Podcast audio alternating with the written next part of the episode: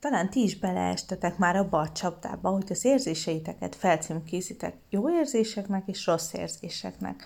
Ugye, ezekkel a kategóriákkal azt próbáljuk elérni, hogy a jó érzéseket közel hozzuk magunkhoz, a rossz érzéseket pedig távol tartsuk.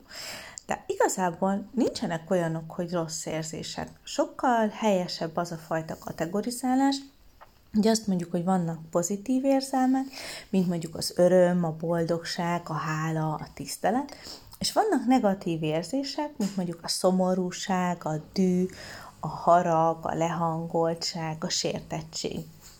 Ugye ugyanaz a felosztási lehetőség gyakorlatilag, hiszen a pozitív érzelmek azt a fajta tendenciát, vagy azt a motivációt váltják ki belőlünk, hogy szeretnénk bennük maradni, szeretnénk őket hosszan fenntartani, a negatív érzelmek pedig arra sarkalnak bennünket, hogy tegyünk valamit a helyzet elkerülése érdekében. És itt van a kulcs, hiszen ugye ha azt mondom, hogy pozitív vagy negatív, abban mind a kettőben benne van egyfajta motivációs készenlét. Az érzelmeknek ez egyébként egy nagyon-nagyon fontos hozadéka az életünkben, hogyha megélünk valamilyen kellemes állapotot, akkor azt szeretnénk minél többször megélni. Ha pedig valamilyen kellemetlen, negatív, feszült állapotot élünk meg, abból szabadulni szeretnénk. Ez cselekvésre késztet bennünket. És ez a cselekvési késztetés, hogy mondjuk, ha én szomorú vagyok, akkor ez a negatív érzés arra sarkal engem, hogy megváltoztassam a környezetemet, vagy saját magamon alakítsak valamit, ez az a haszon, amivel ezek az érzések is rendelkeznek. Ilyen módon viszont nem mondhatjuk rájuk azt, hogy rossz érzések, mivel nekik is óriási hasznuk van.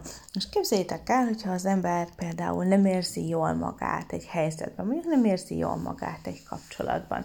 Hogyha azt mondom, hogy jaj, hát ezek rossz érzések, hogy én szomorú vagyok, rossz érzések, hogy haragszom, rossz érzés az, hogy bánatos vagyok, rossz érzés az, hogy elégedetlen vagyok, akkor ezeket megpróbálom nem tudomásul venni, hiszen úgy működünk emberek, a rossz dolgokkal nem szeretnénk foglalkozni, inkább elnyomjuk őket, amíg lehet.